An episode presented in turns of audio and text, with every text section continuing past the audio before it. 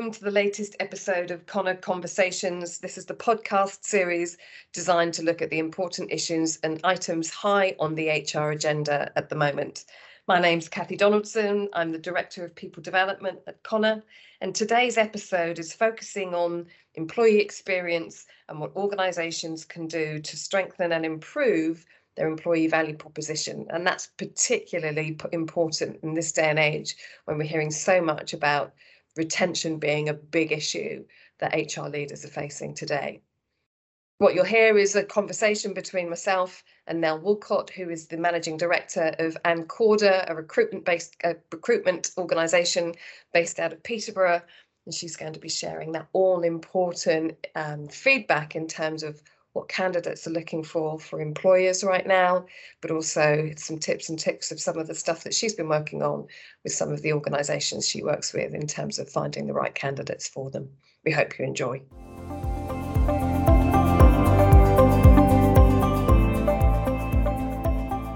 Welcome to the latest episode of Connor Conversations. I'm delighted to introduce to you Nell Walcott, who I've worked with several times over the years. Um, and the topic that we're going to be discussing today is about talent attraction and retention because we know it's a big challenge for HR organisations and for business leaders right now. And now you've got some fantastic perspectives that would be lovely to share with our audience. Can I just kick off by asking you a bit more about you, Ancorda as your organisation and the specialisms that you have, because I think that would be great to understand your perspectives on this. Of course, and thank you very much, first of all, for inviting me to join you. Um, as ever, um, always a pleasure to sit down and have a conversation with you. So, um, we are a small independent recruitment consultancy that's based out of Peterborough, um, and we work with our clients on a number of different specialisms. Um, we used to say anything you can do from the office, but that's a bit pre-pandemic. So now we say anything that you can do from a desk, because let's face it, that desk might be under the stairs. So we are good at we no in fact I'll, I'll i'll i'll i'll claim greatness we are great at working with our clients to fully understand who they are what they do why they do it how they do it um, and to understand their vision and values um, and their proposition so that we can unearth the ideal candidate to fit the gap within their organization. And that's um, probably 50% of what we do sits within the hr space and that's anything from hr administrator through to hr director. Um, in a number of different sectors um, predominantly peterborough based organizations but we do recruit nationally um, for those organizations that have a need. Um, but we wouldn't go out and chase business in a different area because we like to know our candidate uh, our clients so we can be close to them and really help identify the right person. Oh, brilliant. Thank you. So what are you seeing then?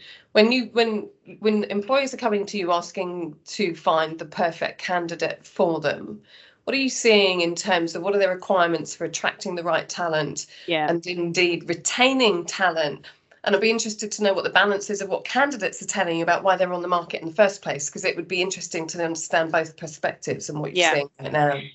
Okay, so I mean, we are in fairly uncharted waters at the moment, I would say, in terms of the fact that we are seeing a record number of vacancies. I think uh, three weeks ago we recorded 1.25 million vacancies in the UK, um, which is a staggering number. Um, and if you compare that probably to sort of pre pandemic levels, um, uh, it's even more than then. So there is a need for people. We have we have a genuine need for talent in our in our organisations at the moment, um, and I think there's a there's a there's a uh, an offset possibly in terms of skill sets that are available in comparison to the roles that we're trying to fill but also we we are seeing candidates emerge from a very very cautious phase so uh, people have stayed put because it's safer um, yeah. and now it's kind of emerging blinking from the darkness of the pandemic and, and and people are thinking well perhaps i perhaps i could change particularly in the hr space you know the hr teams have been triaging covid and nobody's been triaging them ah. so people are fatigued um, they've we've all had a you know those days of overwhelm so the the ap- appetite is for something positive um, something flexible something fluid um, and something different. So we are seeing the candidate market, the availability of talent increase, but people are very, very clear on what they want. So, um, you know, and the power is in the on the candidate side at the moment. So we are seeing people who are coming and saying things like, "I want flexible working." Um, I want to be able to go to a spin class on my spin class on a Thursday at nine o'clock, and, and previously that would be unheard of, you know. Where, whereas actually now it, it is something that that is under consideration. I think the learnings of the pandemic have been work is what we do, not where we go. So presenteeism, hopefully, is on its way out, and we are measuring people on their productivity and their contribution um, to the organisation rather than where they sit and how long they sit there and and we t- and, we hear that talked about a lot mm. um, in the you know there's not a presenteeism approach. We measure people on output and performance. And yet what i hear is i'm being measured on my input and performance and we're being expected to be back in the office because yeah. people can't see us. So i know we're saying one thing but i'm also hearing the opposite is true and i'm just wondering where the truth lies in all of that. So that's probably what candidates are saying they want um, and we are and we have we have we have made sort of steps forward in terms of um, cue hand movement of steps forward uh, into a, a, different space.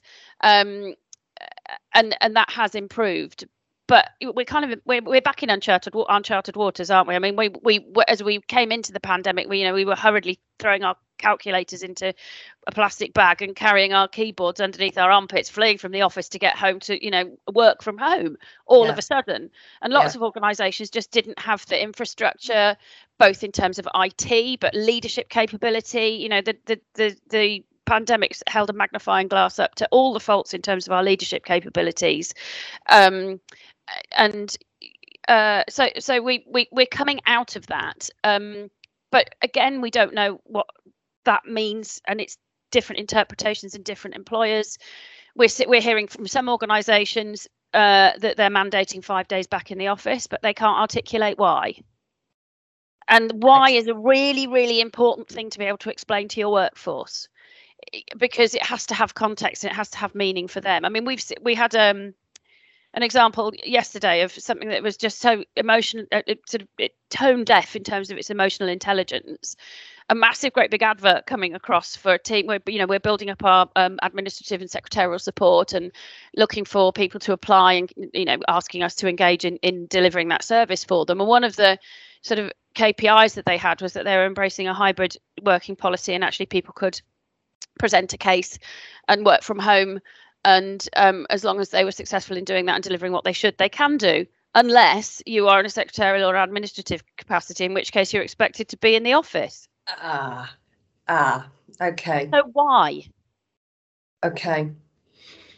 So yeah, I mean, the, we we are we are evolving, I would say, into delivering more of a hybrid, agile. Uh, um, working pattern but it's it, it's in its infancy and it needs a lot of work and also what does what does hybrid mean?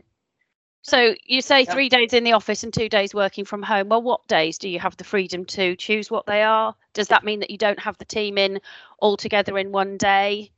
If somebody chooses to work from home and you're giving an agile context, um, but they come into the office, how are you managing the language that the rest of the team are addressing those individuals with? So, you know, oh, I haven't seen you for ages, part timer.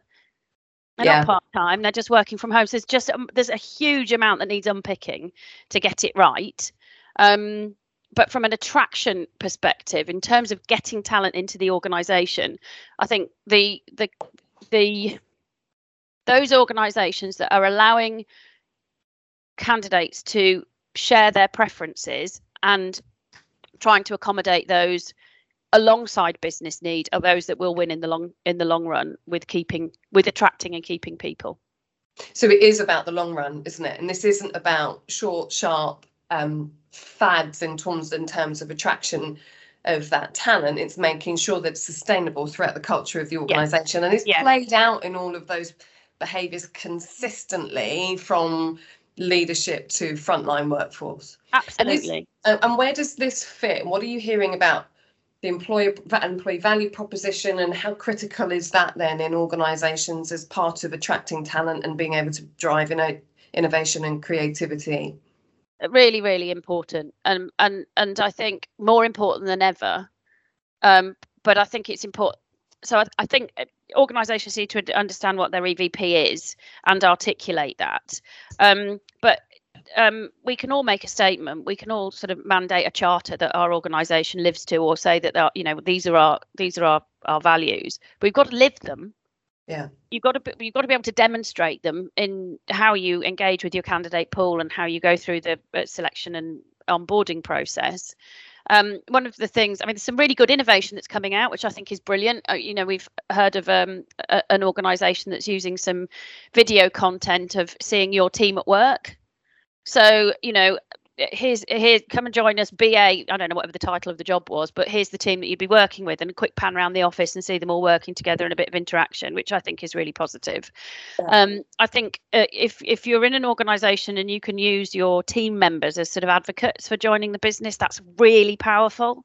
Um, hugely so. Um, what do you mean by that? By posting things out on LinkedIn about come and join yeah, the team, you're opening absolutely. up such and such so an opportunity. If if if you put an advert out, um, I don't think there's anything more powerful than the people that you'd be working with. So the advert might be on LinkedIn, or they might share it on LinkedIn or any other social feed. Yeah. And put underneath why it's a great place to work. And if you can confidently go to your team and say, "We're we're recruiting another person. I've put an ad up. Do you mind just sharing it?" If they will do that and they do it authentically, then that's it's such a powerful message and kind of radiates that advert to a different level flip side if you can't confidently ask your team to do that you really need to understand why yeah. because you know if you can't trust them to do that or you don't think that they would want to do that then you've got to understand why that is um, you know we we're, we're recruiting at the moment um, and uh, the whole team has been out there sharing saying come and join us and sharing all sorts of different reasons why it's a good place to come to. Um, and and it's just powerful. It's a really really powerful message. So how much of that is about the consistency between values and behaviors then? Because if you're worried about what your team members might be saying then surely there's a there's a, a piece where you look at what are we doing to retain talent rather than attracting people in? Surely there's a let's get this bit fixed first. Yeah. Approach. Yeah. Yeah.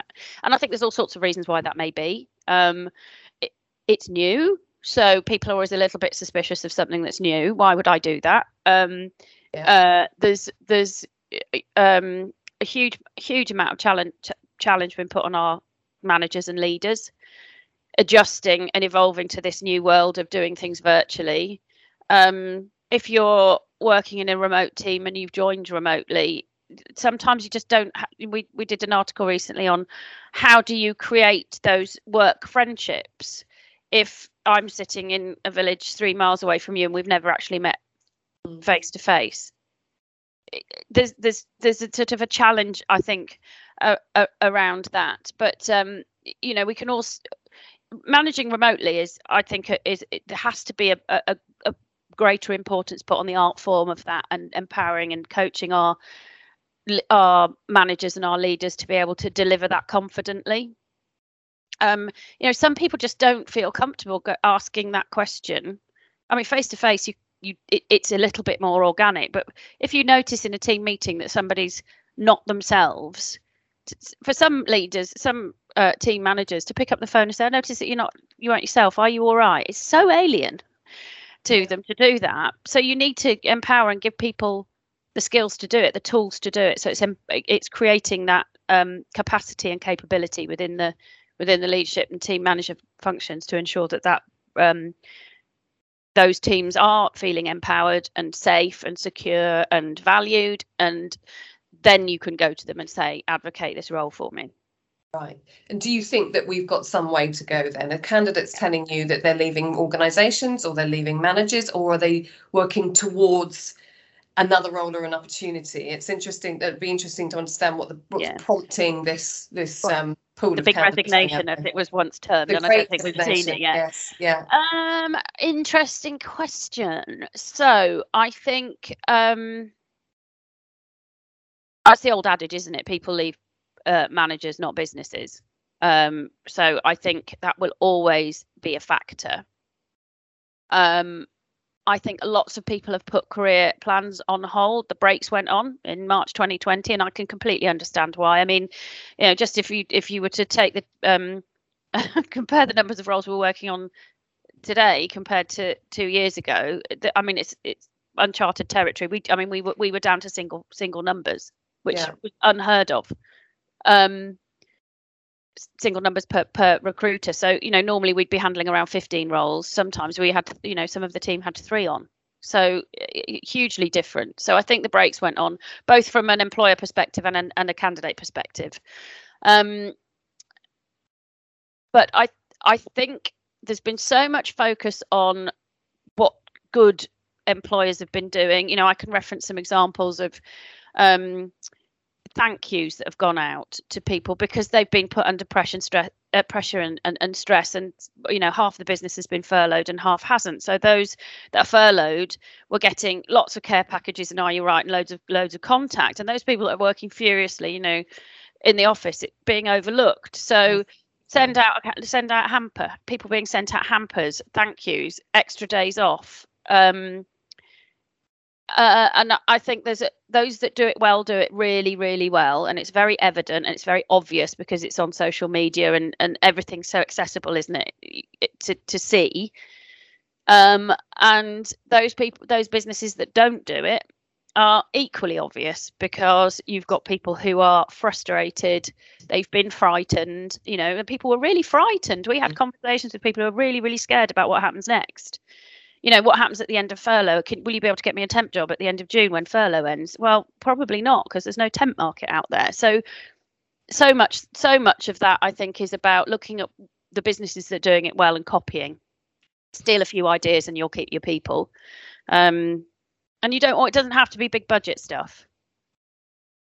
One of and our, very often, and very often it is the small things, isn't it? And it is about leaders picking up the phone and saying how you doing You're you right. know and, and managing people rather than managing tasks and treating yes. people individually as human yes. beings and that's yes. the bit it doesn't cost anything no, for some and... reason we don't always get that bit right and especially when we're under pressure yeah. i think sometimes it's the oh i haven't i haven't thought about the niceties because i'm too busy trying to deliver mm. on the task and, and we've all we've all been guilty of of of you know shortchanging some of those conversations because we've got to get on to the next thing um, yeah. but i think giving uh, making making it a priority to check in is and giving people permission to make it a priority to check in and say actually okay so fine you haven't delivered on that bit but have you checked in with your team this week yeah. is is really really important really yeah. really important and um i think you know the other thing that we we've we've seen evolve. And it's it, it it's i'm not not not an ugly side of it but it's not it, it is something that i'm uncomfortable with i suppose is is speaking to organizations who aren't prepared to offer flexible working who do expect you to be there at eight o'clock in the morning and work till night at five at night. And sometimes they can articulate the why and some sometimes they can't. But not sharing that information when you're advertising for a role and not being clear that you're going to have to be in the office and asking your recruitment partners such as ourselves well, don't put it on the advert because what we'll do is we'll get them in get them interested and then we'll tell them. Right right. Which is just a complete big fat waste of time for everybody. Um so you know having that clarity of message knowing understanding what your gap is because i think you know potentially in in the past somebody's resigned so you recruit someone else so we've got a team head count of eight on that team, and we're at seven. So we need to recruit somebody. Well, but go back a bit and think why are we recruiting somebody? What are they doing? What's their role delivering? Is there another way of cutting it? Is that skill set available? So get really down in the detail to start with and then think about okay so if that's the role that we're looking for where are we going to find those candidates? What are our channels? What do we need to say in the advert? And what are our deadlines? What's our process? And be super sonically clear about each of those steps along the way so that candidates know where they are in that process. And um, they will respect that. They will understand what they've applied for. They'll know what the deadlines are. If you communicate with them every step along the way to the point whereby you get an offer the likelihood is that person will have been engaged throughout the process and you will land that person and they will say yes so Um, this is about so this is about the employee experience starting right at the first pon- contact. Yeah, before you've even had contact with them. role. Yeah, before you've even had contact with them, don't go. And it does happen, you know, you go to market and you interview people, and actually uh, through that process, as an organisation, you suddenly think, actually, I think we're barking up the wrong tree.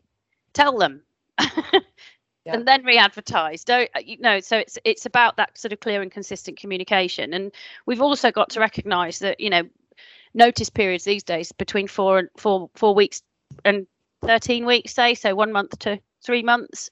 It's a long time from handing in your notice and that person is at their most vulnerable at that stage because they haven't started their new job but they're leaving their old job so potentially they might still look or they might be approached or they are open to counter offer so keep talking to them don't think oh i've issued the contract and they've, they've agreed that they're going to join on the 15th of june 2022 keep talking to them let's offer them a coffee introduce them to the team get them have a look around the site. Could we possibly do a, a, a an, an evening whereby they can meet the team in a in an in a social environment?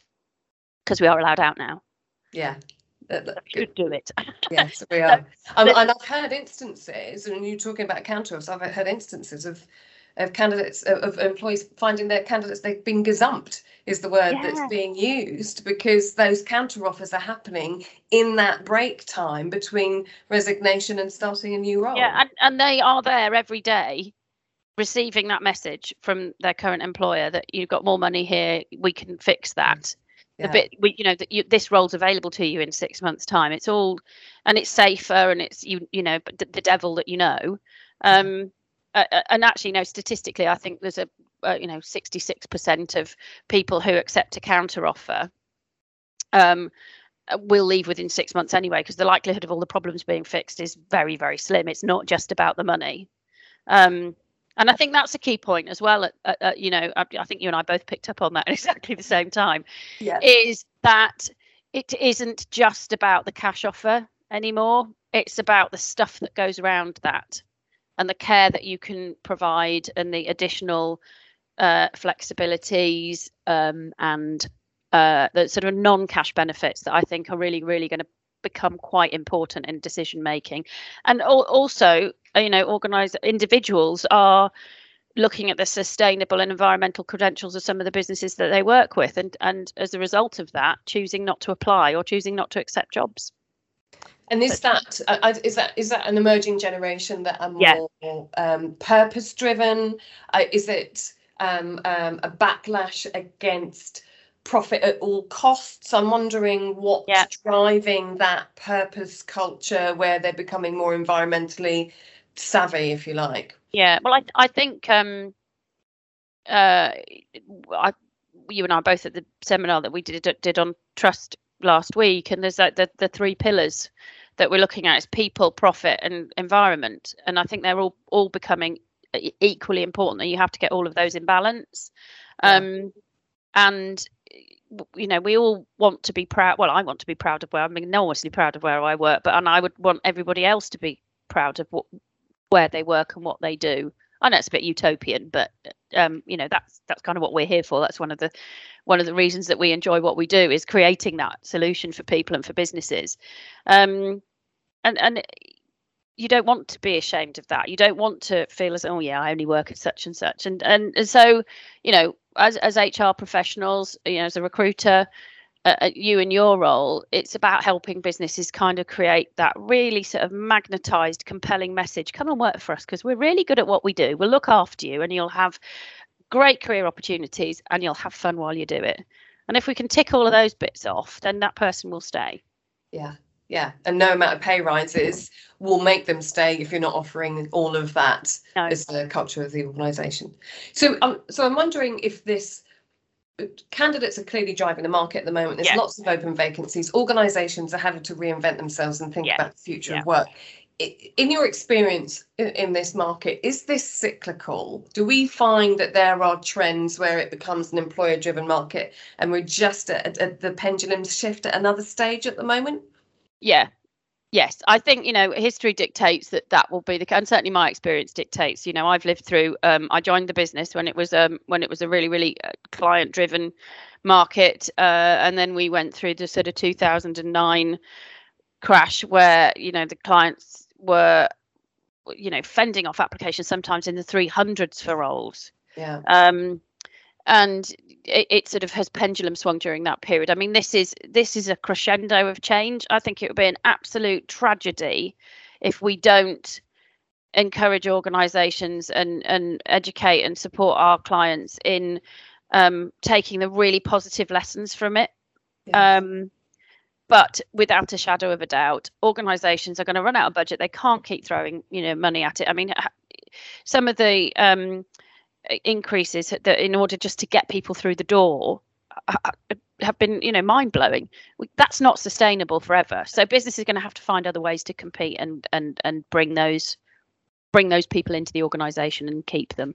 And that's by having an effective EVP, by having uh, authentic uh, visions and values that you can evidence in the workplace through your people and, and outputs um, and creating a, a good place to work recognizing that people sometimes have issues i mean i used to be a headless chicken tearing off to peterborough at five to eight every morning having dropped one child off here one child off there got the dog to the you know doggy daycare you get to the office it'd be like oh my god i'm absolutely exhausted whereas now I start work half an hour earlier, more productive, go into the office and do my collaborative bits with the team on Tuesdays and Wednesdays, and it's brilliant. We have a fantastic offer, so it, it's doable.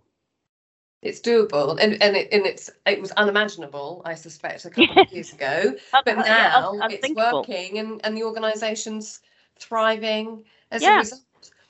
Lovely. So so so as we kind of draw this really lovely conversation to a close, what would be the the kind of the top tips that you would suggest? So if we want to create a clear EVP, if we want to make sure that we've got authentic leadership that reflects the vision and values and the culture of the organisation, what are the things that organisations should be doing right now to really attract and retain those top candidates? Yes. Okay, so I think with the um, with the the vision and the values, it's really really important that you know what you, what you do, but it's also very very important that you articulate how you do them, and then you can share that how with so the what and the how with the potential candidate pool, and that's done by. Um, as I've said said previously, just to go back to the beginning and, and actually think about what do we need to hire, and then articulate that, choose your channels, and be really really clear on every single stage of the process. So there are no surprises. And when you get to the point where you've got your final shortlist of three, you can be confident that you can pick the best and most suitable candidate. Not the best, because that's not fair, because all candidates are good, but you know the most suited candidate to your organisation in that role, and you're going to be able to translate that into an employee, somebody who walks through the door on day one and is still there 365 days later, adding value. Um, communicate and it's obvious the, the the most obvious um, i think is just to keep communicating communicate with your team because they'll be anxious about who's joining but also communicate with um, your candidate pool and um, ensure that you're hitting those hitting those milestones and the other bit is to plan so be internally ready to deliver the those milestones so make sure you've got time in the interviewers diaries um, if you're going to be doing assessments, make sure you've got availability for those assessors to be uh, able to deliver and get your offer letters out in a really timely fashion. Don't leave a candidate waiting. Um, and then keep communicating with the candidate until they walk through the door. So, top tips there, I guess. Okay, lovely. Now, as ever, it's been an absolute joy to chat with you on all of this today. Thank you so much for sharing your perspective. Thanks for um, inviting me to join you. As ever, a good chat. as ever, a good chat. Thank you.